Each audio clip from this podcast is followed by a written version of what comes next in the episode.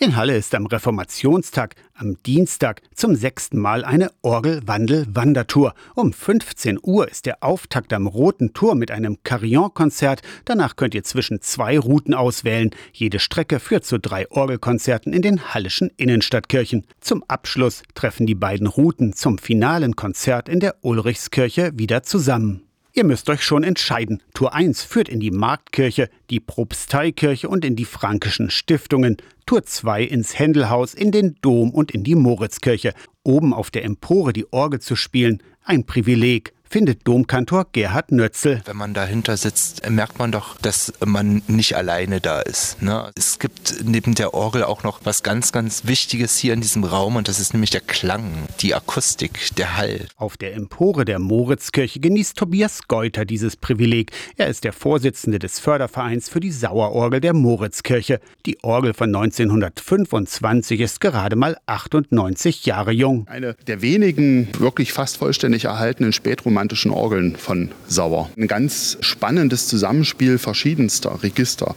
und Klangfarben. Das macht die Orgel auch so wahnsinnig interessant. Und dann setzt sich Tobias Geuter an den Spieltisch und demonstriert den Klang. Der weiche romantische Klang, das wäre eher flötig.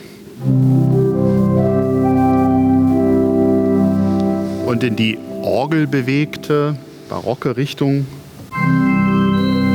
Neben Tobias Geuter und Gerhard Nötzel spielen noch sechs weitere bekannte Orgelspielerinnen und Spieler die Instrumente bei der Orgelwandel-Wandertour durch Halle am Reformationstag, Dienstagnachmittag ab drei. Start am Carillon am Roten Turm. Aus der Kirchenredaktion Torsten Kessler.